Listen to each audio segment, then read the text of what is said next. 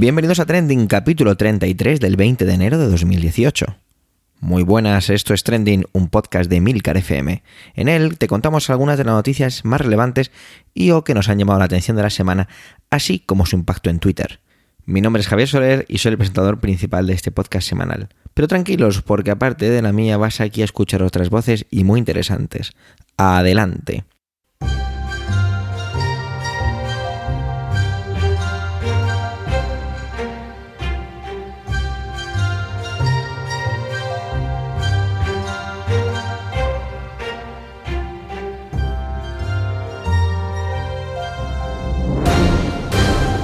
Venga, vamos a entrar ya directamente, que esta semana venía cargadita. Tanto que el equipo de Trending hemos estado dándole vueltas a algo que quizá experimentemos en futuros capítulos.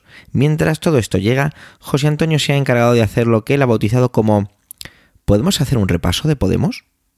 Por ello, adelante José Antonio.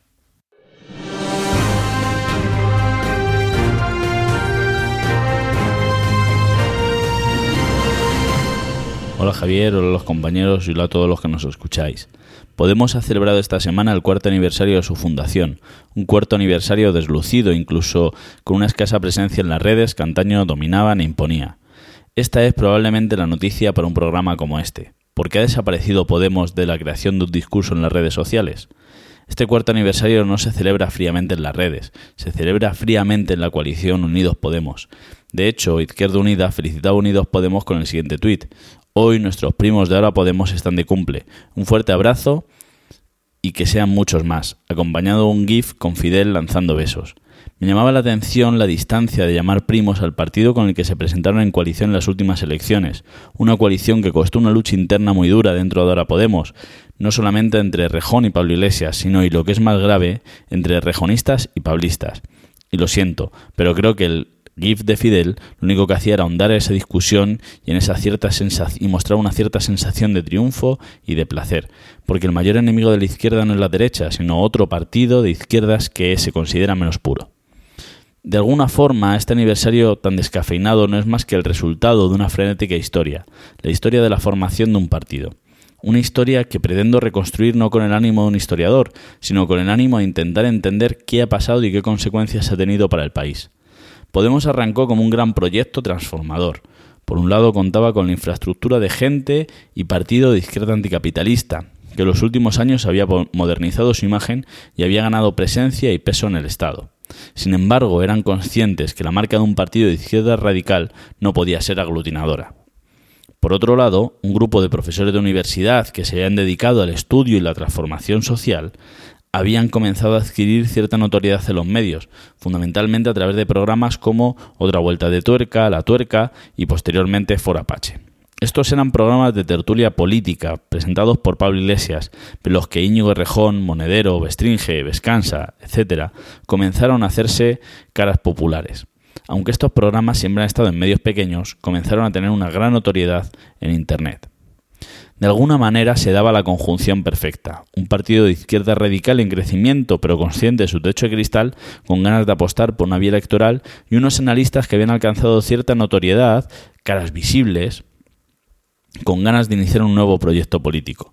Y hay que recordar que muchos de ellos habían salido más o menos decepcionados en alguna de las muchas decisiones dentro de Izquierda Unida. A veces debemos rememorar que Izquierda Unida fue un proyecto en el que se pretendió aglutinar el enorme abanico de la izquierda. De alguna manera fue la reacción a la maquinaria electoral y de poder del P S O E, porque ellos sí, y me refiero al P S O E, lo tuvieron claro en su momento: el enemigo era el Partido Comunista. Ya decía al principio que el gran enemigo de la izquierda es otro partido de izquierdas. Y sí, estoy diciendo que el P S O E era de izquierdas. Al menos así la gente en aquel momento lo contemplaba.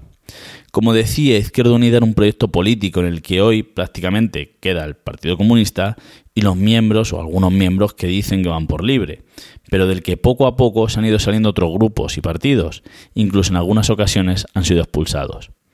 De esta perfecta conjunción surgió la maquinaria electoral, un partido construido con la única función de ganar elecciones, y no lo digo en un sentido peyorativo. Esto funcionó y, basándose en la transversalidad y en una refrescante comunicación política, fueron capaces de irrumpir con gran sorpresa en el panorama político con el éxito de las elecciones europeas. Se había conseguido un gran éxito con un discurso de izquierdas, pero que hablaba de la gente y de la casta, no de izquierdas y derechas. Y es que estos dos conceptos fueron muy interesantes y potentes. El primero, la gente, era un discurso integrador. Todo el mundo se podía sentir parte de la gente. Sin embargo, el segundo era un concepto constructivo. Constitu- constituía al otro, al enemigo. Además, era un concepto trampa. Enseguida se coló en el discurso político y aquellos que eran denominados como casta salían en los medios diciendo que ellos no eran casta, utilizando precisamente ese mismo nombre.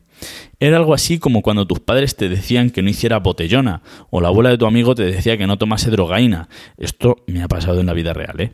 Pretendían hacerse los modernos, sabían que algo pasaba, que algún peligro había, pero se veían incapaces de contenerlo, no entendían cómo había pasado y cuáles eran las consecuencias. Gran parte del poder que tuvo esta estrategia fue la ambición. Fue gracioso ver en la rueda de prensa posterior a las elecciones europeas a Pablo Iglesias decir que no estaba contento porque no habían ganado. Por supuesto, todo esto lo decía con una gran sonrisa de satisfacción. Parecía que había nacido la nueva política. Siguiendo la estela del quince eme, el partido se organizaba en círculos presentes en las diferentes ciudades y pueblos, promovidos por gente de izquierda anticapitalista. Y es que probablemente nunca se le dé suficiente valor al papel que tuvo Izquierda Anticapitalista en la conjunción de Podemos. Una mayor participación y la sonrisa en vez de la confrontación. Es importante esta referencia a la nueva política, porque es impresionante cómo en cuatro años Podemos ha adquirido una imagen de partido viejo y, sin embargo, Ciudadanos, que nació como efectivamente un partido un poco viejuno, ha rejuvenecido y ocupado el puesto de esa nueva política. La estrategia continuó y esa imagen de la nueva política se, transform- se trasladó a las elecciones municipales, con unas nuevas formas con las que se permitía crear coaliciones con otros partidos con una mayor implantación social, porque este era el verdadero de la onda Aquiles de Podemos, era un partido joven y sin implantación. De hecho, no existía o no tenía redes más allá de Madrid, pero como el quince eme... Como con el quince eme no debemos engañarnos, la gente que participaba, la gente que lo lideraba, no era gente que hubiese descubierto la movilización social y política en ese momento. Era gente movilizada con muchos años a la espalda en la calle o en las movilizaciones sociales, y a las que les era difícil renunciar a su proyecto. Izquierda Anticapitalista lo intentó y terminó fracturada. Se pretendió terminar, limitar la doble militancia para que sus miembros se sumaran al proyecto de Podemos, y lo que se logró fue el desencanto con ese mismo proyecto. El experimento funcionó y, como en las europeas, incluso con resultados sorprendentes, las distintas coaliciones lograron las alcaldías de las grandes ciudades: Madrid, Barcelona, Zaragoza, Valencia. Sin embargo, en las autonómicas no tuvieron la misma suerte. Y es que ya hemos hablado en otros capítulos cómo la ley D'Hondt es implacable. Pero las elecciones autonómicas y municipales no funcionan exactamente igual que las generales. A las generales, Podemos se presentaba con la intención de ganar al P S O E y obligarle de esta manera a un pacto con ellos. En cualquier caso, cada vez que se presentaban parecían que ganaban más. No fueron los resultados, como decía, no fueron en números malos, pero sí que fueron políticamente jodidos. No había ganado el P S O E y ni siquiera una unión entre P S O E y Podemos permitía formar gobierno. Había que pactar con los nacionalistas, como siempre. Sin embargo, enseguida se empezó a azuzar la imposibilidad de pactar con los nacionalistas, con los que se quería, con aquellos que querían romper España. Es cierto que antes lo habían hecho todos, pero eran otros tiempos, los tiempos en los que los nacionalistas tenían miras de Estado y no querían romper España, pero ahora no, ahora no se podía. No sé si habéis notado mi tono irónico. Por supuesto, ahora el P P pacta los presupuestos generales con el P N V y aún en el concierto vasco, pero es completamente diferente y espero que notéis la ironía. Digamos que en ese momento Ciudadanos se movió más rápido y planteó un pacto imposible. De esta manera, el P S O E ya no era el que decía no a un pacto progresista, sino que Podemos decía no a un pacto de cambio.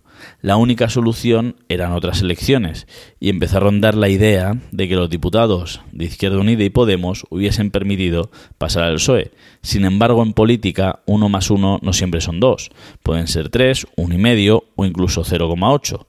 Pues resultó que el resultado fue uno coma dos. El pacto de Izquierda Unida dejaba roto el partido. Rejón se, ponían, se oponía a esta coalición, ya que veía a Izquierda Unida como un ejemplo de la vieja política. No a lo mejor él, personalmente, pero sí que creía que el pacto con I U destruía el discurso de la gente y la casta y volvía a colocar el eje izquierda-derecha. Por otro lado, Pablo Iglesias creía que se habían perdido votos por la falta de definición. Y cuando digo Pablo e Íñigo me refiero a los dos como cabezas visibles, pero como cabezas visibles de dos proyectos diferentes dentro de la formación. Con todo esto, un pacto progresista era imposible. Mariano Rajoy se sentó a esperar a que le nombrasen presidente del gobierno y vio cómo sus enemigos políticos se mataban en luchas cainitas. El P S O E con la lucha entre Pedro Sánchez y Susana Díaz y Podemos con la lucha entre Pablo Iglesias e Íñigo Errejón. Si antes os decía que el peor enemigo de la izquierda es otro partido de izquierdas, en los partidos de izquierdas el mayor enemigo es el compañero de partido. En realidad es probable que esto ocurra en todos los partidos, pero en los partidos de izquierdas hay una vocación exhibicionista extraña. Esta lucha de poder, porque realmente existió una lucha de poder y fue a fuego y sin rehenes, no entre los dos nombres, pero sí entre los partidarios o los que eran colocados en uno u otro lado del, pla- del, del tablero. El problema es que esta lucha poblo- provocó un enorme nerviosismo dentro del partido, lo que degeneró en una mayor necesidad de control. De repente, esta nueva forma de hacer política, esas nuevas formas de comunicación, esa forma de posicionarse sobre el territorio a través de pactos, exigía un menor control del aparato, una mayor, impro- una mayor improvisación, y de aquí nacía su frescura. Sin embargo, esto generaba mucho más nerviosismo. Esto hizo que se cometieran errores desde mi punto de vista, varios errores.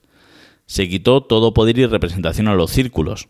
Se pretendía que funcionasen como corifeos simplemente, y era gente que o bien venía de la movilización o que a través de Podemos se había iniciado en ella, y la utopía, como hemos dicho, es difícil de parar y fácil de desencantar.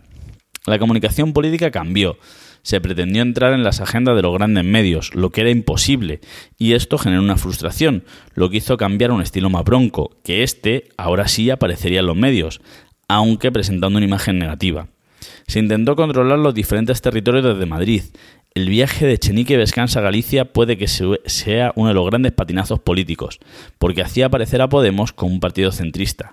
Y es que a veces pienso que el único que ha sabido entender, el único partido que ha sabido entender la diversidad del Estado español es el P P. Es cierto que ha renunciado a Euskadi y Cataluña. Sin embargo, en el resto de territorios se presenta como un partido mutante, centralista y españolista en Castilla, nacionalista en Galicia y en Valencia. Vista Alegre dos, el Congreso de Vista Alegre dos, supuso la victoria de Iglesias, pero fue un congreso triste. Quisieron hacer que coincidiera con el congreso del P P, para que se viese que, las, que diferentes se hacían las cosas.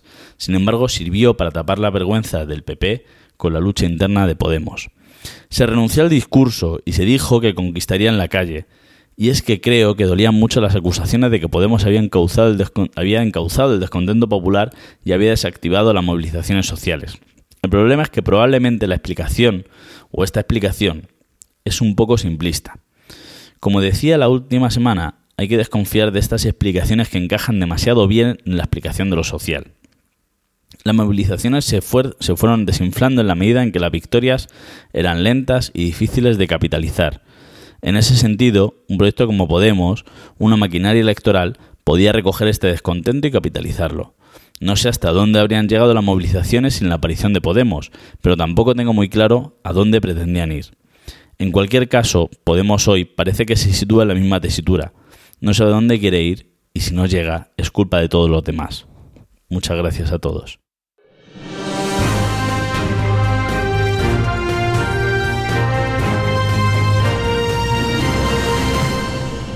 La semana pasada no pude intervenir y veréis más adelante cómo hoy se desquita con dos intervenciones, aunque la segunda sea algo camuflada. Ya lo entenderéis más adelante.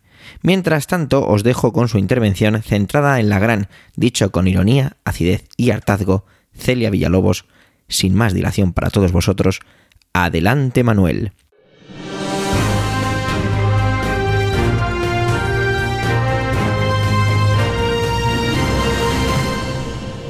Hola oyentes. Hola equipo Trending. No sabía muy bien cómo empezar a hablar hoy de lo que para mí ha sido una de las noticias de la red más relevantes. Y mientras que pensaba en estas primeras palabras que os dirijo, me vino a la cabeza el término zafio. Más bien, zafia. Así que tiré del diccionario de la R A E y busqué su significado. En su primera acepción dice: dicho de una persona, grosera o tosca en sus modales, o carente de tacto en su comportamiento. La persona de la que voy a hablar fue grosera o tosca en sus modales cuando en público abroncaba a su chofer del Congreso porque se retrasaba. Cuando, recostada, de medio lado, a gritos y entre risas de sus compañeros, interrumpió la intervención de la diputada de Unidos Podemos, Yolanda Díaz, durante una comisión de empleo y seguridad social. Fue carente de tacto en su comportamiento y en sus palabras cuando se permitió en dos mil dieciséis en el programa Espejo Público decir que la jornada laboral de los españoles es larga porque se entretienen hablando de fútbol o de motos. Ella, que en dos mil quince fue pillada jugando a un videojuego, al Candy Crush, en el Congreso de los Diputados, mientras presidía el debate sobre el Estado de la Nación, y mientras que el líder de su partido tenía la palabra. La diputada del P P y presidenta de la Comisión de Seguimiento del Pacto de Toledo, donde residen todas las pensiones, Celia Villalobos, ha sido zafia cuando esta semana en los desayunos de la uno ha dejado esta perla. Ha dicho: hay ya un número importante de pensionistas que está más tiempo en pasivo, es decir, cobrando la pensión, que en activo, trabajando. Añadiendo después que esto se debe, cito textualmente, porque gracias a Dios, y eso es una gran noticia, nos morimos cada vez más viejos y cada vez mejor.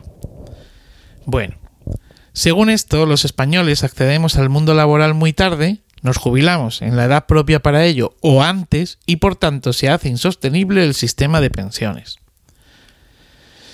A ver, en lo de acceder al mundo laboral tarde quizá estemos de acuerdo, si tenemos en cuenta que la tasa de paro juvenil es de un cuarenta por ciento, cuatro veces más que la media europea, lo que impide no solo aumentar los fondos de las pensiones, sino lo que es más importante, impide el ahorro. Es verdad también que vivimos más. En el informe sobre el estado de la salud de la Unión Europea dos mil diecisiete y el correspondiente a España, Informe sobre la salud en España dos mil diecisiete, se muestra que España tiene una esperanza de vida al nacer de ochenta y tres años. Es decir, que una niña o un niño nacido hoy podría vivir hasta los ochenta y tres años. Podría, que no quiere decir que los vaya a vivir. Si la edad de jubilación se mantiene en los sesenta y cinco años y las prejubilaciones en torno a los sesenta años, por poner un caso, a mí las cuentas no me salen. Igual es que las matemáticas no son lo mío, pero sigo pensando que se trabaja más de lo que se disfruta de la jubilación, y de una pensión digna quien la pueda disfrutar. No me vale que esta persona haga un llamamiento a la iniciativa privada y personal de ahorro en forma de complemento de la pensión para el futuro. Sobre todo cuando en nuestro país no se dan las circunstancias pertinentes para ello. Tasa de paro y paro juvenil elevados, precariedad laboral, inestabilidad y falta de conciencia empresarial en este sentido.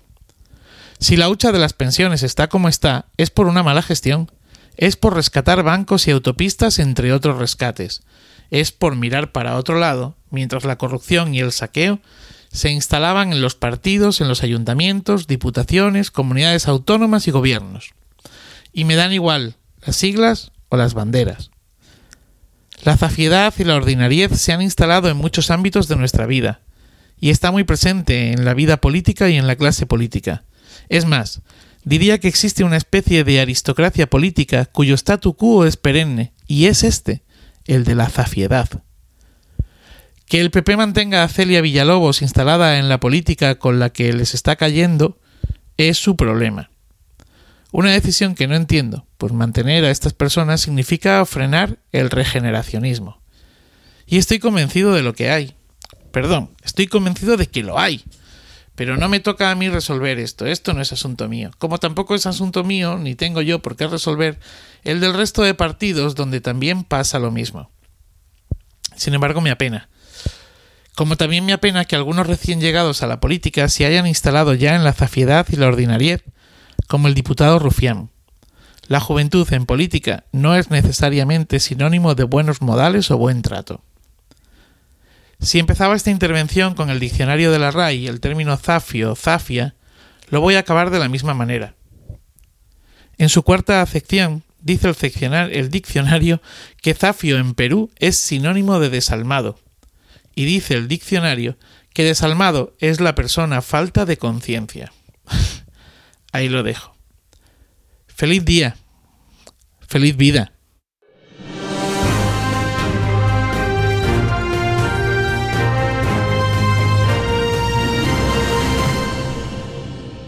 Franceses, la mili ha vuelto. Hola, mi nombre es David Calaveras del podcast Gran Angular y eh, soy de esos afortunados, entre comillas, que hicimos la mili.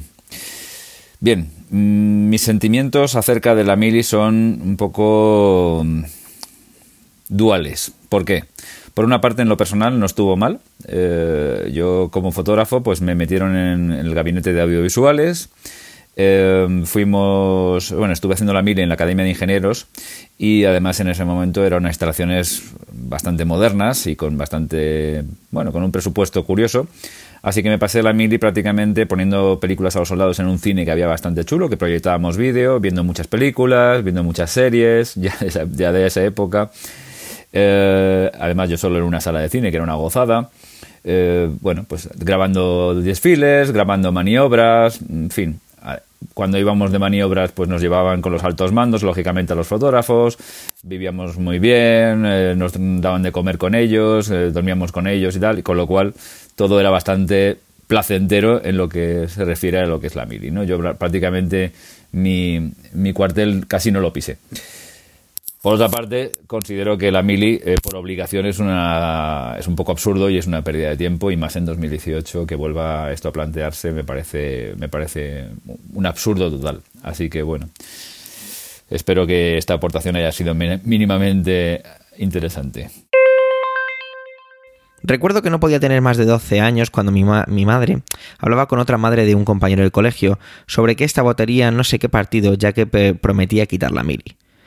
¿Qué, eso, qué, ¿Qué es eso de la mili, no? No sabía en aquella época lo que era. Servicio militar o, con, o conscripción es el desarrollo de la actividad militar por parte de una persona de manera obligatoria en algunos países.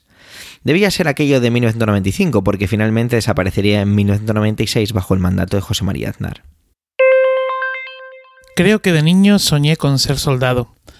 La Guerra Fría se encargó de generar toda una serie de películas bélicas sobre la Segunda Guerra Mundial que alentaron en mí y supongo que en otros la idea de ser soldado. Aquellas tardes de domingo viendo estas películas, supongo que de alguna manera sembraron algo. Si a eso le añades que todos los familiares de mi pueblo que venían a hacer la mili a Madrid se alojaban en mi casa algunos fines de semana y que yo les veía llegar con ese petate verde y ese uniforme, ¡buah! Pues eso, yo quería ser soldado. En mi adolescencia conocí la Guerra Civil Española. Obviamente conocí lo que me contaron. Y conocí también otras guerras, en los libros, en el aula, en la televisión, en las películas. Todo aquello me cambió. Digamos que fue un cambio interior. Y la idea de tener que ir al servicio militar se convirtió en una preocupación. Ya no quería ser soldado, como tampoco quería hacer la mili. Más allá de la pérdida de tiempo que me podría suponer o la ruptura en mi día a día, es que es que no me iba.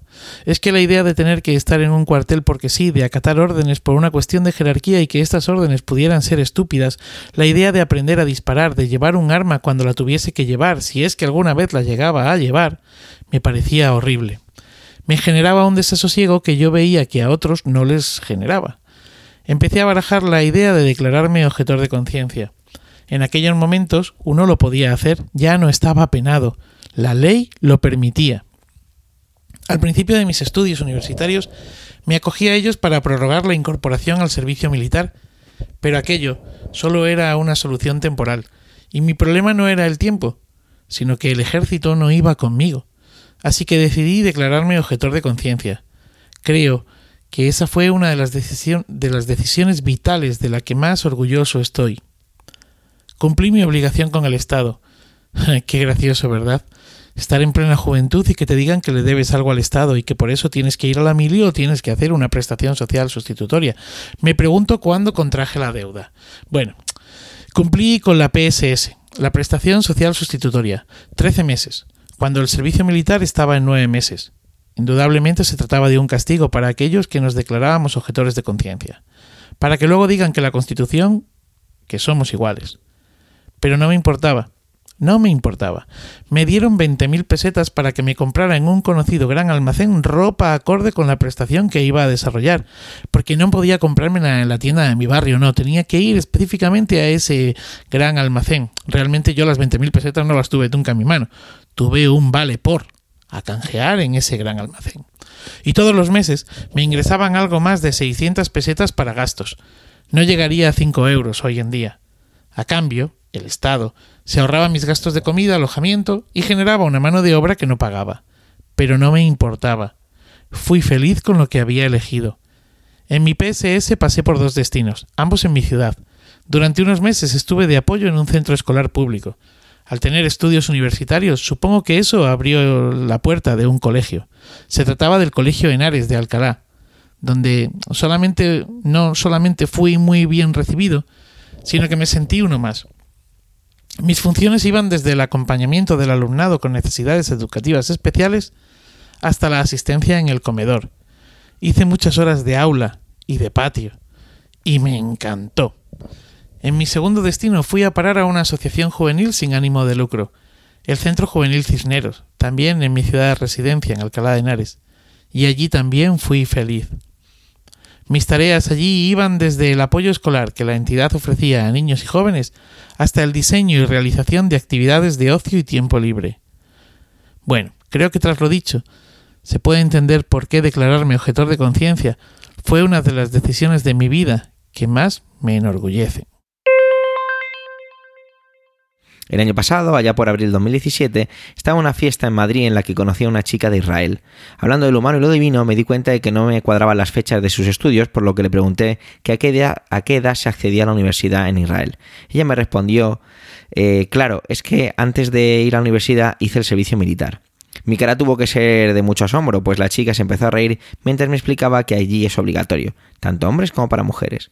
Es a partir de los dieciocho años. Los hombres realizan un servicio militar de tres años y para las mujeres es un servicio de veintiún meses, ambos con la posibilidad de ser contratados, si es que el ejército lo requiere, durante unos años o de por vida. Una vez terminado el servicio, pueden empezar la universidad. Pero cuidado, cuando finaliza el servicio militar de cuatro años, los hombres deben continuar sirviendo al ejército entre treinta y cuarenta y cinco días al año hasta cumplir los cuarenta y uno años de edad. Toma ya. No recordaba, cuando hablé aquí en Trending de las elecciones del país galo, que en el programa de Macron se incluyera la reinstauración del servicio militar, abolido por Jacques Chirac en mil novecientos noventa y siete. Pero así era. El viernes declaraba cosas como las siguientes. Cito textualmente: deseo que cada joven francés tenga la ocasión de, de una experiencia, incluso breve, de la vida militar. Se instaurará, pues, un servicio nacional de corta duración, obligatorio y universal. Se trata de un proyecto de sociedad de calado, un verdadero proyecto republicano, que debe permitir a nuestra democracia estar más unida y aumentar la resiliencia de nuestra sociedad. Fue bastante criticado por algunos medios el año pasado y se usaban frases como el ejército sometido a recortes, eh, enfrascado en lucha terrorista, conflictos bélicos, no está para educar a la juventud. Además, se estimaba que su coste podía estar entre unos dos mil y unos tres mil millones de euros al año, una cifra que me parecía algo espectacular, pero bueno. Marta Ferrero, del podcast Trasteando en la Escuela, no ha podido grabar, pero sí que quería intervenir. Os cito lo que me ha escrito. Supongo que mi caso es curioso, porque ningún varón de mi entorno cercano ha hecho la mili. Mi marido es belga y se libró en la de su país, y mi hermano, mi padre y mi tío, tres primos, son militares. Así que hicieron instrucción, acataron disciplina, pero de manera voluntaria, que no es lo mismo. La mili tenía cosas, muchas cosas negativas. La principal, que era obligatoria, y te hacía perder un año de tu vida en algo que en ocasiones además iba en contra de tus principios. Y era un parón además discriminatorio porque las mujeres nos lo ahorrábamos.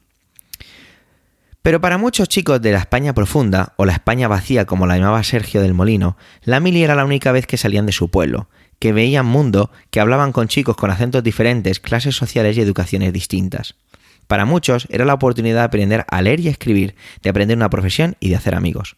Es verdad que ahora los españoles viajamos más, pero seguimos sin convivir entre nosotros y las comunidades autónomas, con su empeño de montar una universidad en cada pueblo, están poniendo cada vez más difícil que nos conozcamos. Al final es más fácil convivir fuera de España que en, en un Erasmus que, en, que no está al alcance de cualquiera.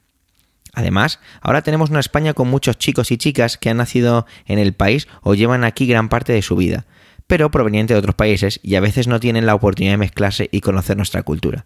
¿Os imagináis una mili que obligue, que obligara durante un mes o dos a chicos y chicas de entre dieciocho y diecinueve años a convivir sin importar de qué clase social u origen provengan? Que les sacara de su casa para comer sano, hacer actividad física y aprender disciplina y un poco de historia de España. ¿Y si además tuviera una pequeña paga? Quizá estoy soñando, pero no me parece una mala idea. Desde luego, caerían un montón de prejuicios, ayudaría a vertebrar el país y a romper guetos. Macron aprovechó durante el discurso de Navidad para reforzar esta idea, y llegó a decir que acabaría haciéndose. En campaña lo defendía con estos argumentos. El Servicio Nacional Universal puede abrir las puertas a entrar en la carrera militar y también a disponer de una reserva en caso de necesidad. Otro beneficio, dijo en su momento el entonces candidato, era que permitiría detectar las dificultades, especialmente el iletrismo, y proponer una, propu- una puesta al día del nivel escolar para quienes lo necesitaran. Saludos, soy Antonio Rentero del podcast Preestreno y yo sí hice la mili.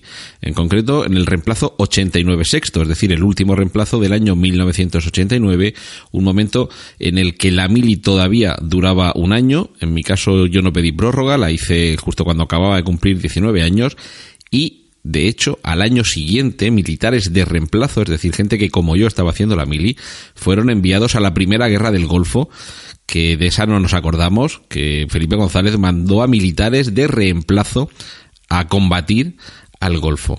En mi caso no, no fue una experiencia negativa, la mili, al contrario, me pareció muy interesante ese año relativamente alejado del ambiente familiar, de amistades, académico, un año en el que además vives, digamos, en plano de igualdad con gente de diversa procedencia y la que quizá el día de mañana tus relaciones de amistad o profesionales van a ser muy distintas a la camaradería de ese año, y dejando aparte esos aspectos patrióticos o de formación del espíritu nacional, sí que me parece que iniciativas como la de Macron de recuperar el servicio, si no militar, pero sí un servicio en el que durante un periodo de tiempo, quizá no un año, pero sí un periodo de tiempo significativo, podamos ponernos al servicio de, del Estado, y esto en el más amplio sentido de la palabra, eh, sí que me parece interesante, sobre todo, como digo, por lo que a mí me enriqueció de ese año de mili, que es el darme, darme cuenta de que tienes que hacer cosas por los demás y para los demás, aunque no te gusten. Y bueno, pues evidentemente como no te gustan no las vuelves a hacer, no, ninguno nos reenganchamos de lo que estábamos allí en la mili, y desde luego lo que sí que conservo son grandes, grandes amistades de aquel periodo. Cuestiones en las que el Estado se ve desbordado, como puede ser eh, ayudar a los refugiados, a quienes llegan a nuestras costas buscando salvar su vida, o simplemente limpiar montes para que no ardan con tanta facilidad, podrían ser algunas de esas facetas que un servicio, insisto, no militar, pero sí un servicio estatal renovado, podría seguir siendo de ayuda, podría aportar algo, y desde luego si, si es capaz de aportar lo que a muchos nos aportó eh, aquel año de nuestras vidas de la mili, pues bienvenido sea, sobre todo si se separa de ese componente militar. Y Twitter se despliega sobre el campo de batalla. Para algunos es una revolución, para otros un ataque. Si esto es progresismo, que venga Dios y lo vea, se citaba en Twitter. Ya sabéis que tenéis todos los enlaces en el momento de este capítulo. Otros ponen en duda que sirva para algo teniendo unas fuerzas armadas profesionales y atacan el supuesto liberalismo moderno. Para otros, es buena y necesaria esta iniciativa. Empiezan a surgir los matices, ¿no? Que si esto realmente no es una mili, que es más un mes de convivencia y civismo, para hombres y mujeres por igual de entre dieciocho y veintiún años. Algunos también usan unas comparaciones entre Macron y Albert Rivera de Ciudadanos, denominando a este el Macron español, y que nos hagamos a la idea de que esto pudiera pasar aquí. Lo curioso de todo esto es que en mi casa tampoco existió la mili. Mis padres, como vivían en Francia, pues no tuvo que hacerla, ya que mi padre, y siempre lo dice con la broma y tiene los papeles para justificarlo, que él hizo la mili, pero es mentira, no la hizo. Porque resulta que se firmaba una especie de... él me explicaba que se firmaba una especie de... Una, un, un contrato, un convenio, en el que tú te comprometías a no volver a España en X tiempo, en X años. Entonces, mi padre lo hizo así. Firmó estos papeles y no sé cuántos años después llevó esos papeles a un cuartel de Alicante donde le firmaron que él había realizado la mili. ¿Y vosotros? ¿Qué historia de la mili tenéis? Por favor, no os cortéis y nos las contáis en los comentarios, que me parece algo muy interesante. Mientras tanto, veremos cómo evoluciona de todo esto el servicio militar o servicio cívico-militar en nuestro país vecino. Hemos llegado al final de este trigésimo tercer capítulo de Trending. Gracias por el tiempo que habéis dedicado a escucharnos. Tenéis los medios de contacto y toda la información y enlaces de este episodio en emilcar punto f m barra trending. Allí, en emilcar punto f m, también vais a encontrar un montón de podcasts de la red. ¿Te gusta Trending? Recomienda su escucha a aquellos que te rodean, ya sean amigos, familiares, vecinos, crear debates en torno al altavoz y después nos dejáis comentarios en iVoox, en Twitter, en donde queráis, y algunas estrellitas en iTunes. Un saludo y hasta la semana que viene.